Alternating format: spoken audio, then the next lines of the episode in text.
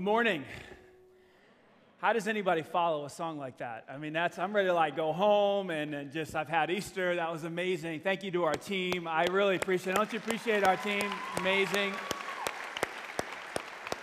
If I can't preach an inspired talk after that song, I've got some serious issues. Do you agree? okay, so I'm, I think I'm fired up, like I'm brimming over right now. So, hey, real quick, before I get going, if you are a guest with us here today, my name is Danny. Welcome to Emmanuel. We love to have great experiences where we hope you connect with God, and so our hope is that that happens for you today. If you're a regular attender, hey, what's up? How are you? Yeah, like, this is 11:15. Like this is it right here. All leaving it all on the court for you right now. I got a great talk for you, I think. So it's gone well 9:15. It went well last night at 5:30. So we'll see how it goes right now. So we're in a series right now called the Gospel, and what we said is that the Gospel means good news. And I don't think there's anyone in the crowd here that doesn't really love good news. Am I right? I mean, you, you, you get the, the, the, test back for, from cancer and it turns out to be negative. I mean, it's like, yes, it's, I mean, I had a friend that just went through that and they were rejoicing over that, you know, or, or, or you put in an offer on the house of your dreams and, and it gets accepted, you know, and it's just like, yes. Or, or maybe, maybe it's something like this. This has happened to me before. You tell me if this, this hasn't happened to you where you, you're, you're sleeping at night and you have this dream that, that just feels so real. You've robbed a bank or something worse and you've gotten caught and you feel like it's real. Maybe you haven't been there. I've been there, I don't know, lots of times. And then you wake up and you're like, oh, it was all a dream. and, you, and you get to go free and you're not in trouble. It's good news. I don't know. It's just me. Maybe I you know, your day can't go eh, down from there, right? So, so I remember a couple years ago, we, we were trying to launch a second site. We're a multi site church. We've got a location here in Greenwood. We also have a location at the corner of Banta and Harding, uh, which is amazing to me. I'm still like shocked by that every time I pull up to that campus and see there's a whole church there. But a couple years ago, we decided to go multi site. We were looking at different properties, and we found a piece of property that wasn't for sale, but it was owned by a family here in the church. And and so we started talking to them about, hey, would you ever think about selling us this 15 acres? And, and so they said, yeah, you know, we'll, we'll, we'll do that or we'll at least start that process. And so they ended up selling us the property for a really good deal. And then after we, they sold us the property, we had no idea this was going to happen. This is, this is again, about a couple years ago to get Banta launched um, they turned around and wrote us, the church, a check for $125,000. I remember they hand delivered it to me at the church here, and I opened it up and I held it, and I thought, this is the biggest check I've ever held in my life. And it, and it was just right there, 125,000.00. I was like, this is crazy, you know? And it was this awesome news that we got. I was like on cloud nine for weeks. I mean, that's what good news does to you, doesn't it? It lifts your spirit, it brings a smile to your face, it lightens your step, it brings joy to your heart. And what we said in this series is that the gospel, it's what it really means is that it's good news. Primarily, the gospel is good news in this sense that God the Father has sent Jesus Christ to this world to die on a cross to pay for our sins so that you would not have to pay for your sins, so that you could experience forgiveness and grace and love and, and mercy and eternal life, reconciliation with God. And, and primarily, what that means is that you will get to go to heaven when you die. Like, you will not pay for your own sins. Now, here's, here's what I've heard I've heard that there's a 100% chance that you're to die. Like, that's what I've heard you know? Like, uh, like no one escapes death right? So the average person lives to about 75 okay? Now, if you're lucky you go to 85 and if if you're cursed, you go to 95. I mean, isn't that how it works? It's like, who wants to be alive when they're 95, right? It's just crazy. Some of us go at 45, some of us go at 55, but on average, a human goes to 75. And then they enter something called eternity. Now, that's a really long time. In fact, most of you, all of you, will spend most of your life in eternity. I know that's hard to believe because we think that this is the only life we have, but you are an eternal being. C.S. Lewis said it this way He said, You're a spiritual being having a physical experience. One day, that physical experience experience is going to be gone and you're going to enter into eternity, either with God or without God. The good news says that you can spend most of your life with God in eternity. Is anybody excited about that? Does that give you, does that, does that, absolutely. Some of you are not excited about that. You're sitting there like this, like, come on, preacher, and say something exciting. I just gave you some of the greatest news in the universe okay? But even though that is awesome news and that is good news that you can spend the rest of your life with God in eternity, what we've been trying to do is answer the question Does the good news give us any, or does the gospel give us any good news for this life? We know that it's awesome. It gives us good news for heaven when we die. But what about right now?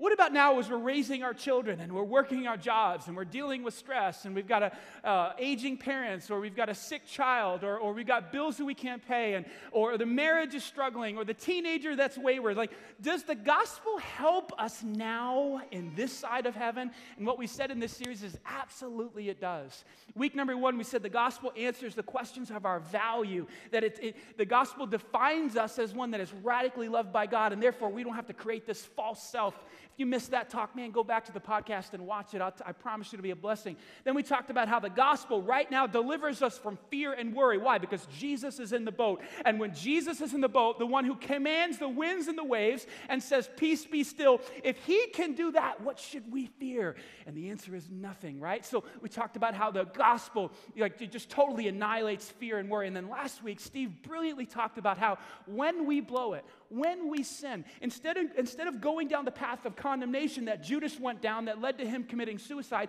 we can go down the path of conviction that Peter went down. And basically, what that means is the gospel says you can turn after you've blown it back into the loving arms of the Father for grace and forgiveness. Isn't that awesome? Can we give God just some glory for the good news? I mean, it is just awesome.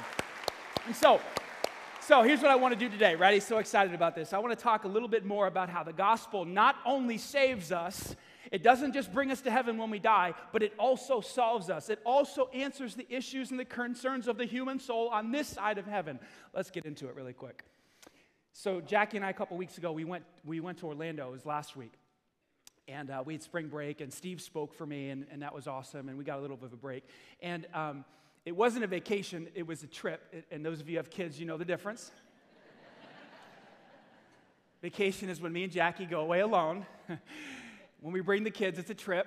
Um, it was a good trip. We went down to Orlando. We went to Universal Studios for three days. My wife was real excited about that. She set it all up. I even snapped a picture of it in front of the, in front of the big globe thing there. And that awesome? And of course, my, my middle child always has to make a face. He gets that from, from his, for his mom course, my, dude, my daughter's got her pink monster, which is exciting. Anyway, uh, we had a great time, and it was just awesome, and, and, it was nice weather and all that great stuff. And then on the way home, our, uh, our 14 hour drive turned into a 17 hour drive. You ever been there? How's that work? I think it's Satan. I think it really is. Uh, I, I, think, I think he, he dwells over the city of Atlanta. I really do. I think what he does, if you're from Atlanta, I mean, you know what I'm talking about. Like, I'm talking about gridlock. I'm talking about no holes in the fence. I'm talking about nowhere to go. Like, like, like it's just, just, just there, and you're in the car forever. Okay? Wow. So, anyway, got all this time in the car, and I'm sitting there thinking to myself, man, I'm coming back, and the next talk I give is the Easter talk, like the biggest talk of the year. And so my mind is going and thinking, I'm thinking about how I'm going to say it and how I'm going to articulate it and what points I'm going to make. And I'm just, I'm just getting, a, you know, preachers get in this mindset. You know, we get in this, we, we, we put talks together and we, we just get in a zone. And, and so I'm, I'm there and i I've got lots of time to do all this stuff. So I'm there and I'm thinking about all these things. And all of a sudden, I see a billboard that says, Easter is back. And there's this, there was this big chocolate bunny there.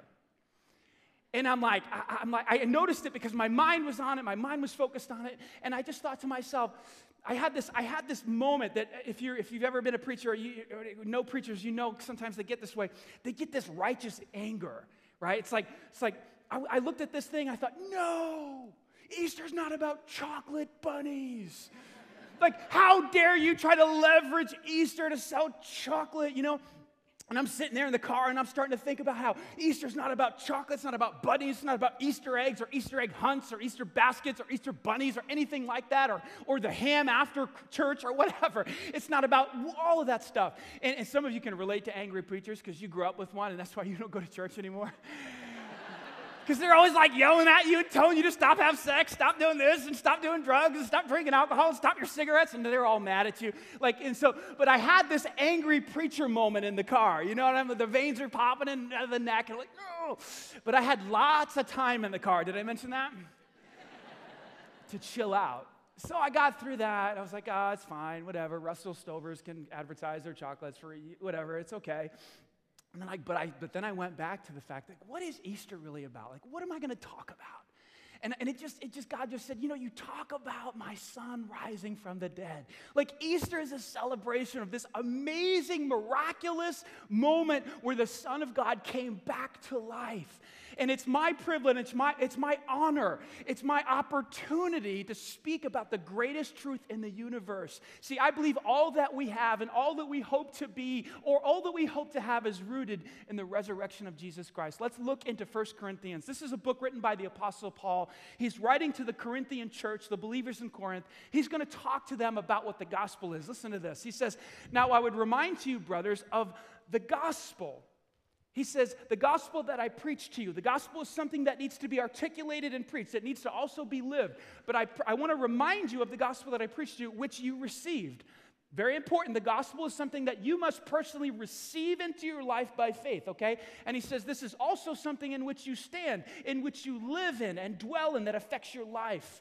Now he's going to articulate what the gospel is. Watch this. For I deliver to you as of first importance that which I also received, that Christ, say with me, died for our sins. You can do better than that. Ready? Died for our sins. That's, that's a very crucial part of the gospel in accordance with the scriptures. He continues, watch this. That he was buried and that he was, say it with me, raised on the third day according to the scriptures. He gives them a snapshot of what the good news is, of what the gospel is. Let me say this Jesus did not die for the sins of humanity in general.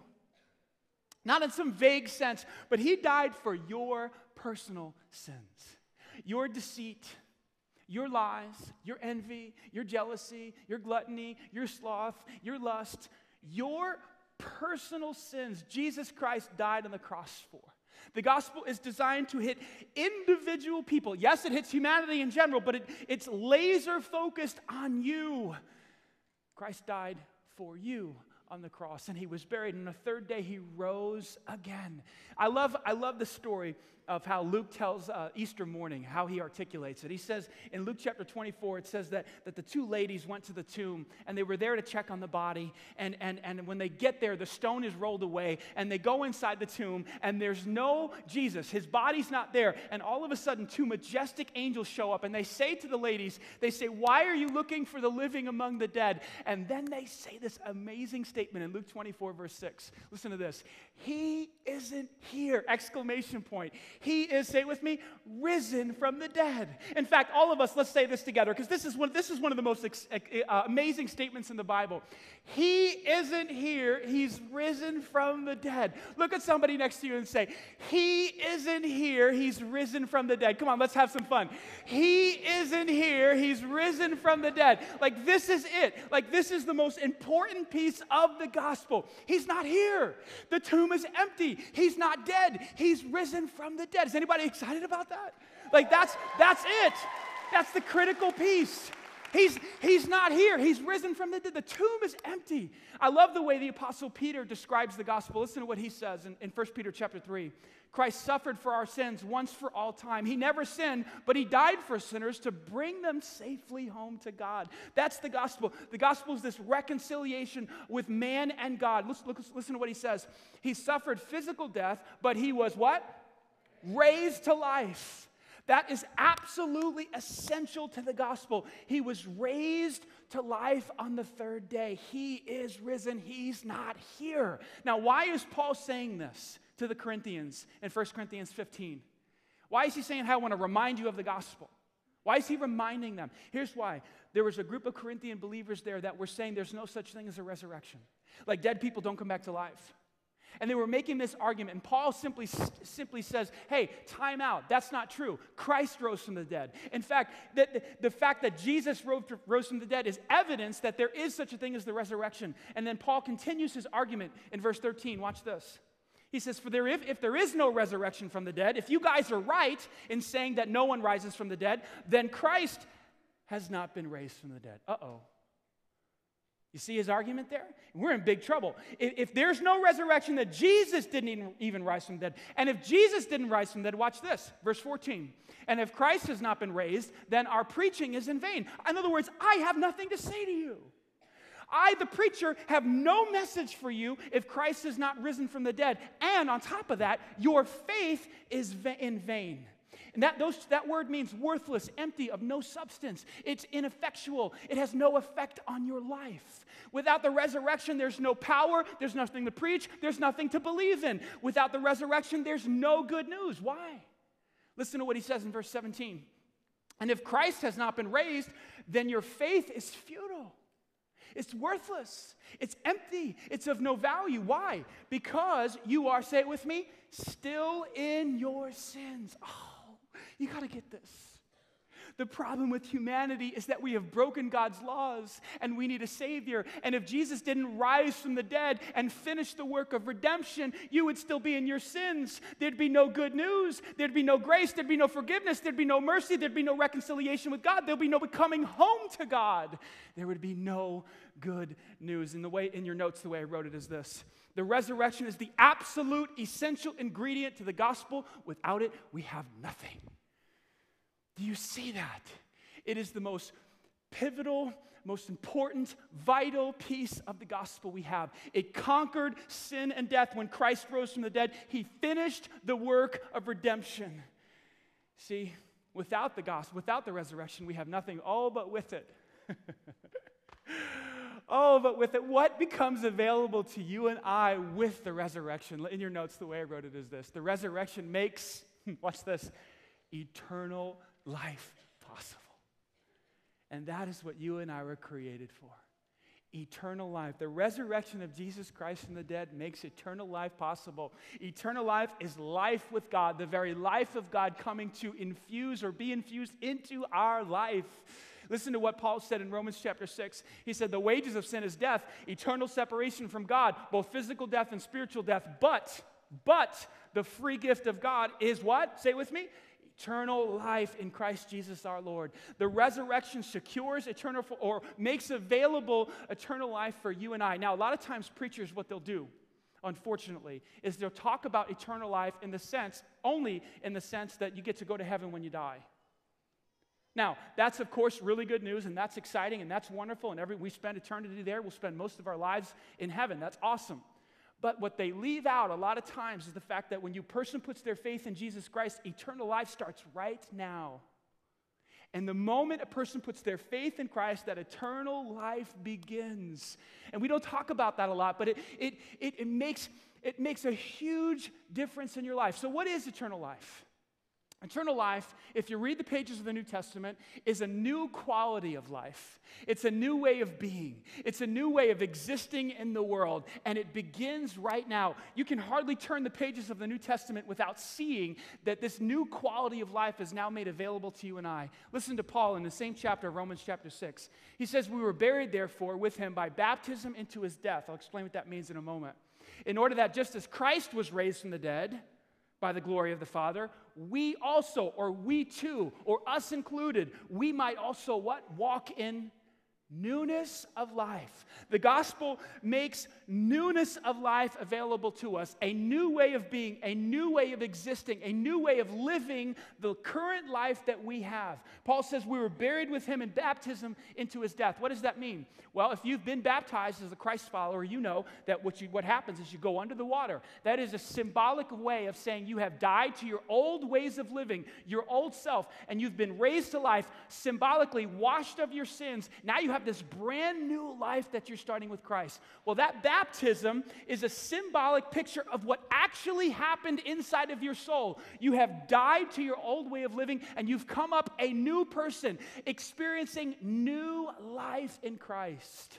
Now, is there anybody here who doesn't like new things? Anybody? I think we all do, right? New things, new cars, new new new clothes. I mean, I'm one of those people that when I buy a new shirt, I wear it out of the store. Anybody else? It's like I'm so excited about it. I'm like, oh, let me put it on, you know, and still has tags on it. I'm walking out, you know, because I just like new things. There's the reason I like new things, probably the reason why you like new things, because there's a quality to it. There's a freshness to it. There's a cleanness to it. There's, there's a smell to it, right? Uh, you know, one of our staff members was talking about uh, the smell of new tennis balls. And, and uh, you know, I was thinking, that's, that's weird, you know, uh, but, but as I got to thinking when I was growing up, I was like, you know what? That's right. You know, new tennis balls, they've got a, they've got a feel, they've got a smell, they, they bounce, right? And so I thought we could all experience, uh, you know, the new tennis balls here for a second. Isn't that fun? Um, ooh, maybe you can, maybe you can get a little bit of this. I'll get to you in the balcony here real sec, real quick, because you can't smell, you can't smell this. Oh, that's nice. And so when you get these new tennis balls out, I mean, immediately you can feel there's a, there's a difference. See, I have old tennis balls at our house. You know, we've got kids and they're all kind of, they're not this color and, and the, the dog has kind of got them a little bit, you know what I mean? But these, ooh, these puppies, they bounce. And, and there's just a freshness to them. They smell different. They feel different. They, you, can, you can hit them faster. They move quicker. And, and you know what I'm talking about? Is anybody, can you smell these? Don't you just want to juggle when you get three balls in your hand? Let's see if I can do it real quick. Oh, nice. That's why you came to church today, to cheer for the preacher, to juggle. That wasn't part of the sermon. I just felt motivated to juggle there real quick. It's just an urge. Couldn't resist. Ah! okay. But but there's just something new about this, right? There's, we love new things. Anybody want a tennis ball real quick? I got to get rid of these real quick. How about that? Here, first hand that went up. We'll get, oh, sorry, sorry. I, I told I wouldn't leave the balcony out. Anybody in the balcony want a tennis ball, real quick? Anybody up there? Okay, I'll try to get it to you. Ready? Okay, here we go. Awesome. How about over here? Anybody over here? Okay, I'll try it. You're, you're far away, so I'm gonna have to launch this, okay? So, all right, nice job. It was actually for the little kid behind you, but uh, there you go. What a guy. What a guy. How's that going to look on the podcast? I can't wait to see. I've always wanted to throw something in the balcony and have some fun, but uh, you know, who said you can't have fun in church, right? So that's exciting. So, anyway, what, what was I talking about? New things. New things. We love new things, right? We just got new carpet in our living room.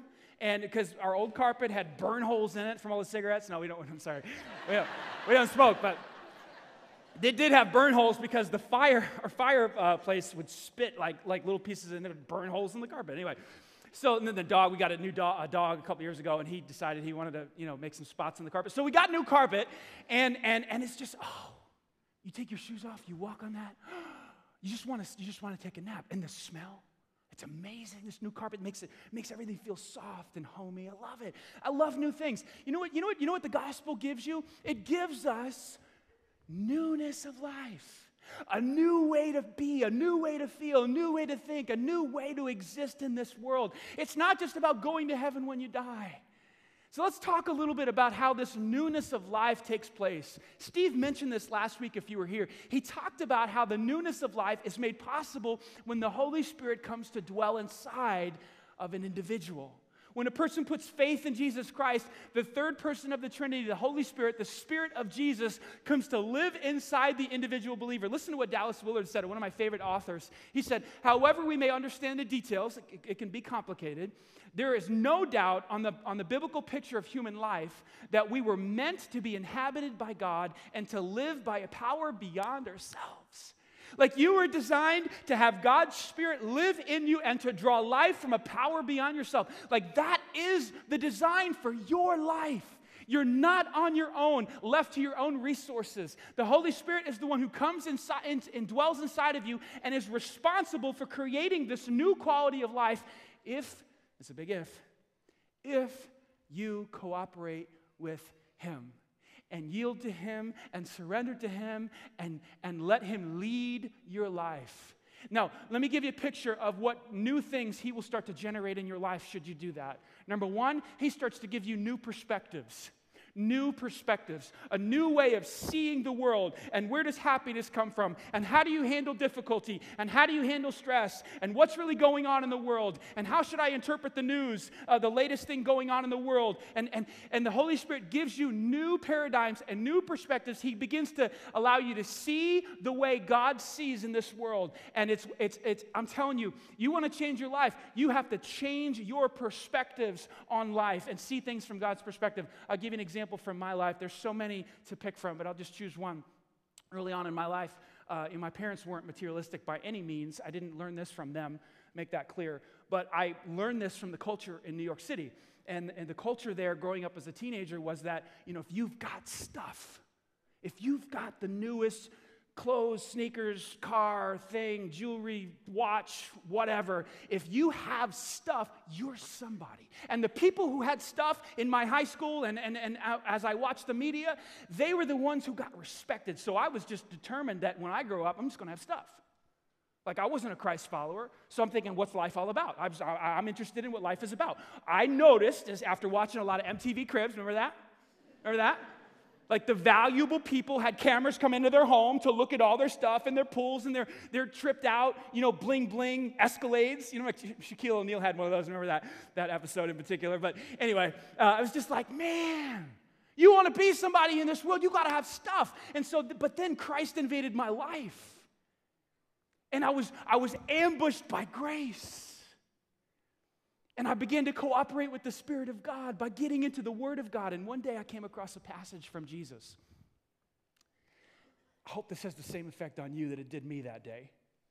Jesus said, Beware, watch out, be on your toes, be, be aware, be on guard against every kind of greed. Why? Because life is not measured by how much you own. Another version says, a man's life does not consist in the abundance of his possessions. Now, as a 20 year old kid, I'm going. Because I was on a path to get as much stuff as I can because that said I was important and I was going to be somebody. And then Jesus comes on the scene and he shatters that perspective and gives me a whole new perspective on where my value is from and where I get it from and, and what makes me a man and what makes me significant and what makes me important. And it wasn't material possessions. And that, that led to a decision for me to become a youth pastor. And it, I don't know if you've heard this, but youth pastors don't make that much money. There's no way I'm becoming a youth pastor at 21 years old with a college degree, with a bunch of college debt. If I did not have this perspective, I would have said, No, that's not enough money. The salary's not enough. I can't raise a family. I can't be important. I can't be valuable. But Jesus gave me a new perspective. Isn't that awesome? So, as you work with the Holy Spirit who wrote the Word of God and you take the Word of God in your mind, you develop these new perspectives. But it's not just that, it's also new emotions new emotions. You are an emotional person. Have you figured this out yet?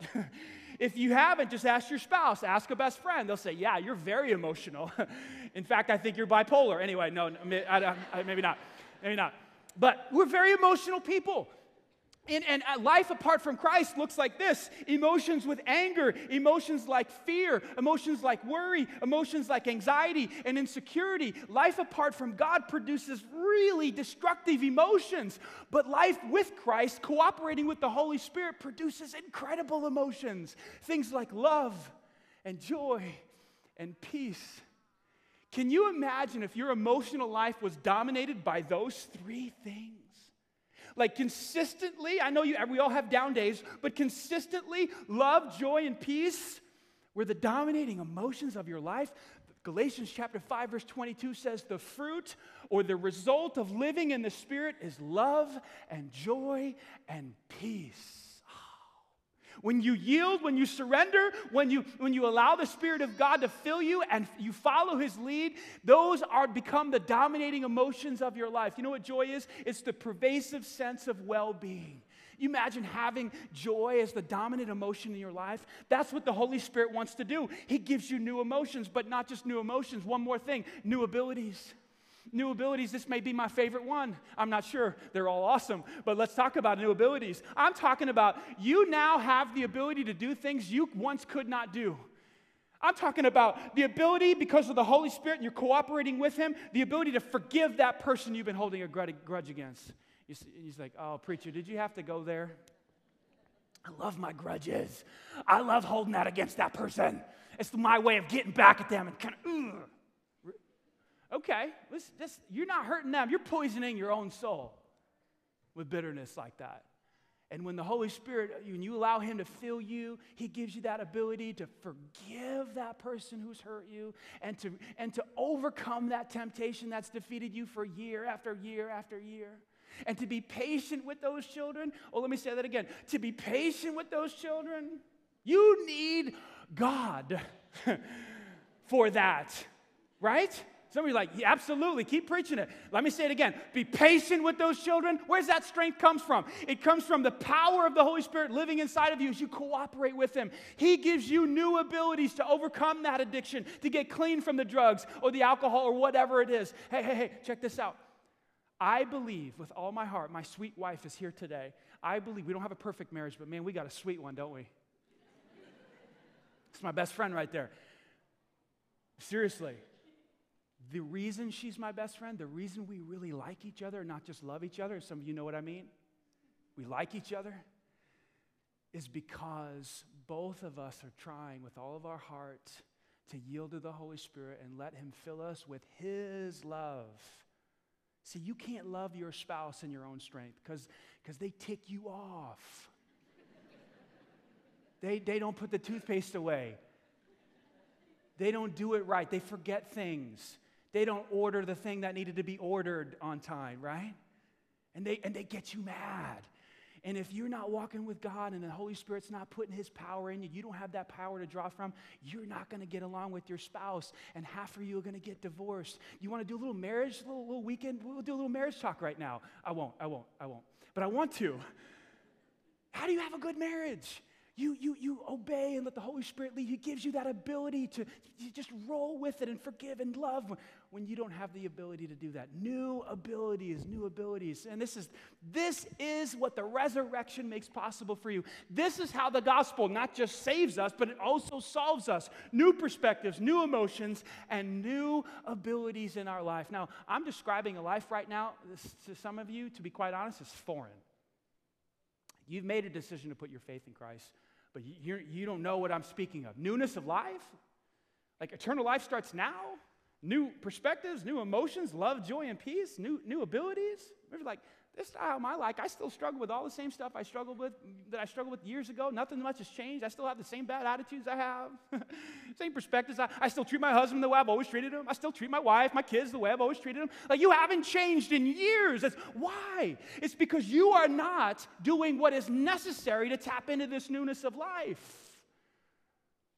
So what do I what do you do? Well, let's talk about that for the rest of our time. The first thing you need to do, and many of you have already done this, is put your faith in Christ. Jesus said it this way.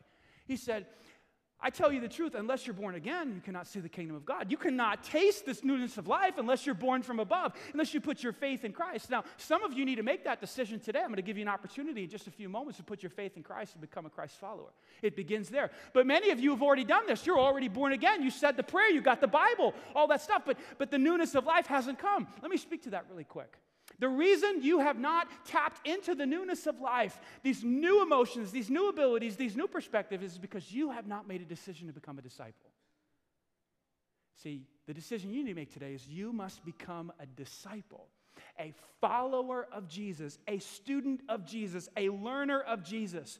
See, there's a difference between a disciple and a, and a believer. A believer is someone who's put their faith in Christ, they're going to go to heaven when they die mostly by the skin of their teeth, but a disciple is someone who's actually daily following Christ. And because of that, they are experiencing newness of life, and a believer is not. Let me talk about two decisions a disciple has made that a believer has not made. The first one is this watch this.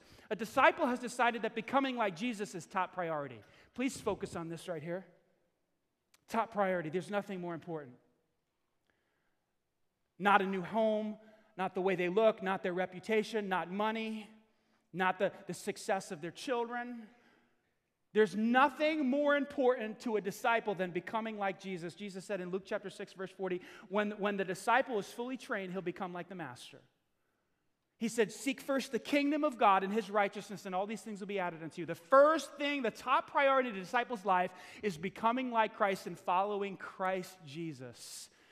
And a believer hasn't made that decision. A believer still has other things to do that are much more important than becoming like Christ. And that's why the believer is not experiencing newness of life. They haven't changed in years, their life is the same, they still have the same struggles, or they've even gotten worse. Are they going to heaven when they die? Sure, they're going to heaven when they die because they put faith in Christ. But that's about all they're going to get.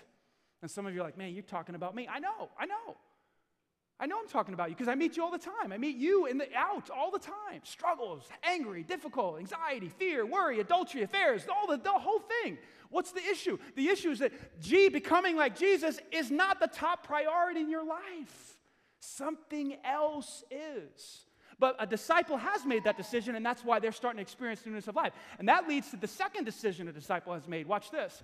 A disciple has decided to organize his or her day around spiritual practices that will enable them to do what they could not do in their own strength. That's a mouthful, so let me explain really quick.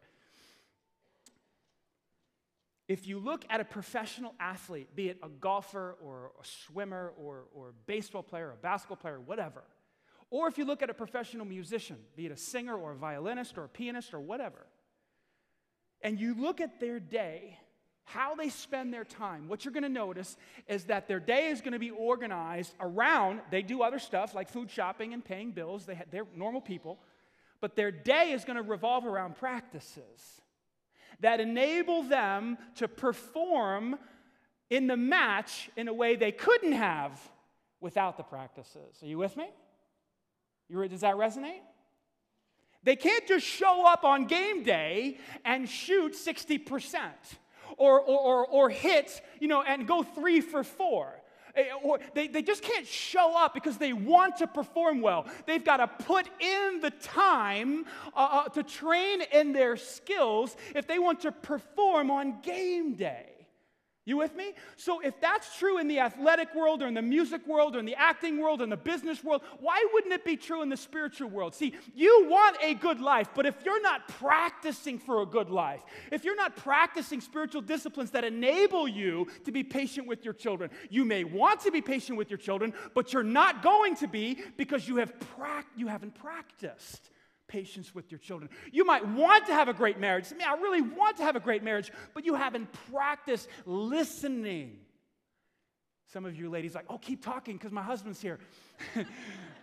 You haven't practiced listening. See, I had to practice listening. I had to actually study. What does it look like for a man to listen to his wife? And then my marriage started to get better. Oh, oh, this little secret. That one's free right there. Snuck that one in for you. See, see, if you're not practicing the skills that it takes to have a good marriage, you're not going to have, even if you want one even if you really have good intentions. Peter had really good intentions, remember? He said, Oh, I'll never deny you, Jesus. I'll never, I'll never leave you. And then the situation came up where, where he was kind of caught, and what did he do? He denied Christ. Why? Because intentions don't matter. What matters is did you practice staying loyal? Did you practice the communication? Did you practice the forgiveness? Did you practice?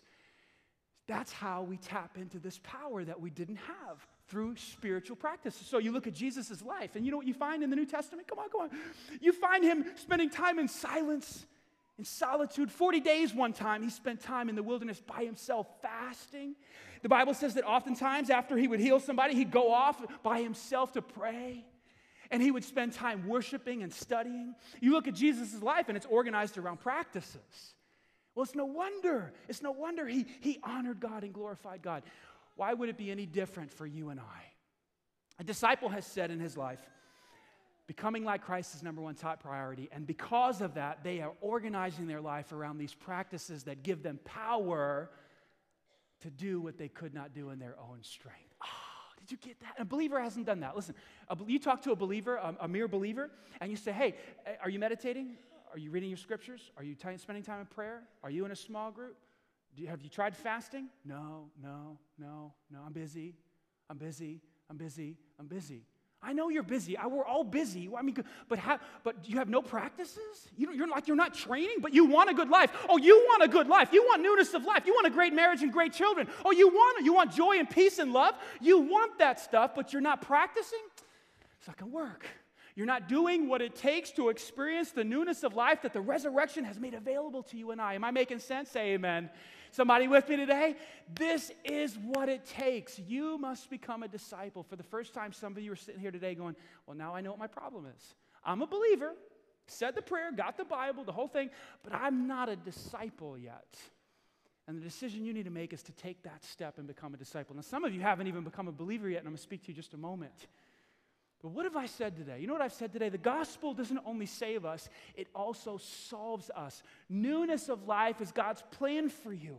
But you must become a disciple if you want to tap into that newness of life. Dallas Willard said it this way He said, Only constant students of Jesus will be given adequate power to fulfill their calling to be God's person for their time and their place in this world. You want that life, that newness of life, that new quality of being, that eternal life? You must become a constant student of Jesus. Let me close this way with a question Why didn't God leave Jesus in the tomb? Like, why didn't he just leave him there? Wasn't, wasn't the death on the cross enough?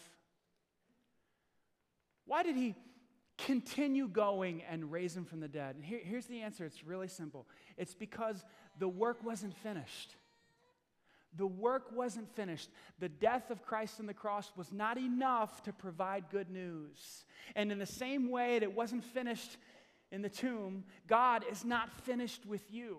If you're here today and you're like, man, I really want that, and I'm not, He's not finished with you. Like, it's not over. Like, you have life to live. And so, so our team is going to close us with a song that's kind of all about that. It's not over, it's not finished. And during the song, I would love for you to have a moment. Will you, will you say with, to God right now, say, God, look, I, I know I've blown it or I've messed up or I'm not where I need to be, but here's what I'm going to do today. I'm just going to take a step towards come, becoming a disciple because it's not finished it's not over. You're giving me a second chance. And then what I'm going to do is come back up here and close us out.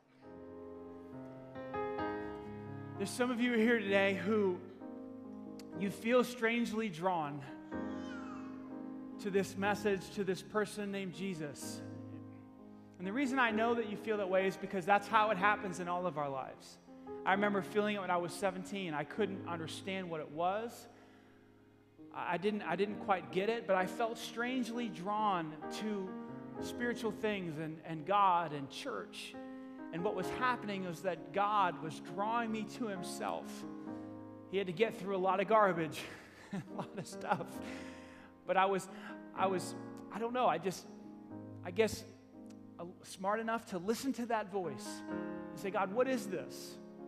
And what I found was life what I found was a new way to live. What I was experiencing was the pleasures of popularity or drugs or sports and all the things that came with that. And I, they all seemed to, to come up short. And I was thirsty for something more. And what I found was that a relationship with Christ filled my spirit with true joy and true meaning and true satisfaction. And you can have that today. You can have that newness of life. If you walked in today and, and you'd say, Man, I don't, I, I'm not a Christian, I'm not a Christ follower, but, but you feel that drawing, perhaps this moment is designed for you. I would say that it is. Today is the day that I believe God wants you to put your faith in Him and receive eternal life. So, how do I do that? Well, you pray. See, prayer is an expression of faith, it's faith expressed. Jesus said, Unless you're born again, you cannot see the kingdom of God. Unless you have life from above, you cannot experience eternal life. So, if you would like to have eternal life, if you'd like to experience that newness of life, I'm going to lead you in a prayer today. It's an expression of your faith. And what you're doing is reaching out to God in faith, and you're saying, Jesus, I believe in you. Please be my Savior, be my God.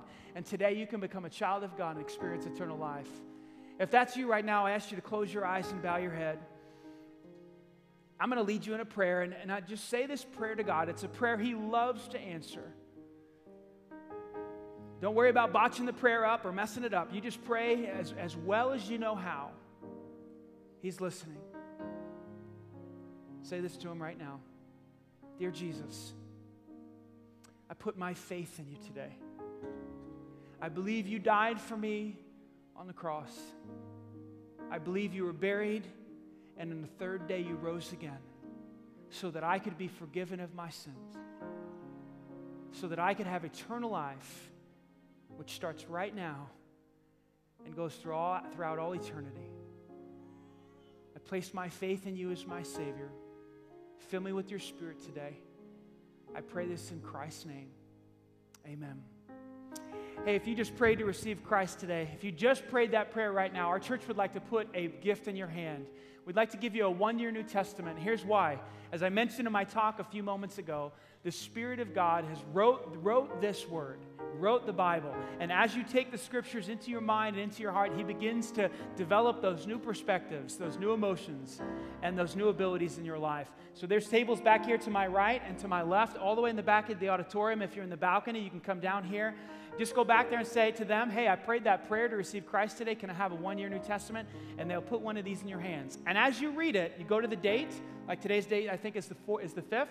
You go right to the fifth. I read these same passages every day, so you're going to be reading the same passages that I read, and many other people are reading throughout this year. So, can we give God glory today for what He's done? Isn't that awesome? Because of the resurrection of Jesus Christ from the dead, eternal life, a new way of being in this world has become available by means of the Holy Spirit. As you cooperate with Him, as you yield to Him, as you let Him lead your life, you begin to experience these new emotions, these new perspectives, and these new abilities. If, if you become a constant student of Jesus, if you become a disciple of Christ, my hope, my hope that is that you will leave here today and realize it's not over it's not finished. That you can actually move from being a believer to a disciple and begin to taste and experience this newness of life. Anybody excited about that because of the resurrection? Awesome. Let's pray. Heavenly Father, we give you glory today. Thank you for sending Christ to this world. Thank you for the eternal life that's made possible through the resurrection. We want to experience it. We want to taste it. We want to live it. We want to be filled with joy and filled with peace every single day of our lives. We want to have these new abilities that are promised to us, God. We want to have these new perspectives that lead to a, the, the eternal type of living. So, God, help us. Help us to follow you with all of our heart. Help us to, to be constant students of your Son, Jesus Christ. And God, I know that you'll lead us down that path of life that you, we were designed for. We love you. Thank you for sending Christ to this world. Please help those who put their faith in you today to have the courage to go back and grab a Bible and begin reading. We pray all of this in the precious name of Jesus. Amen. Hey, next week we are starting a brand new series. If you're a guest with us here today, we invite you back. It's going to be a great series. God bless you. Bring a friend.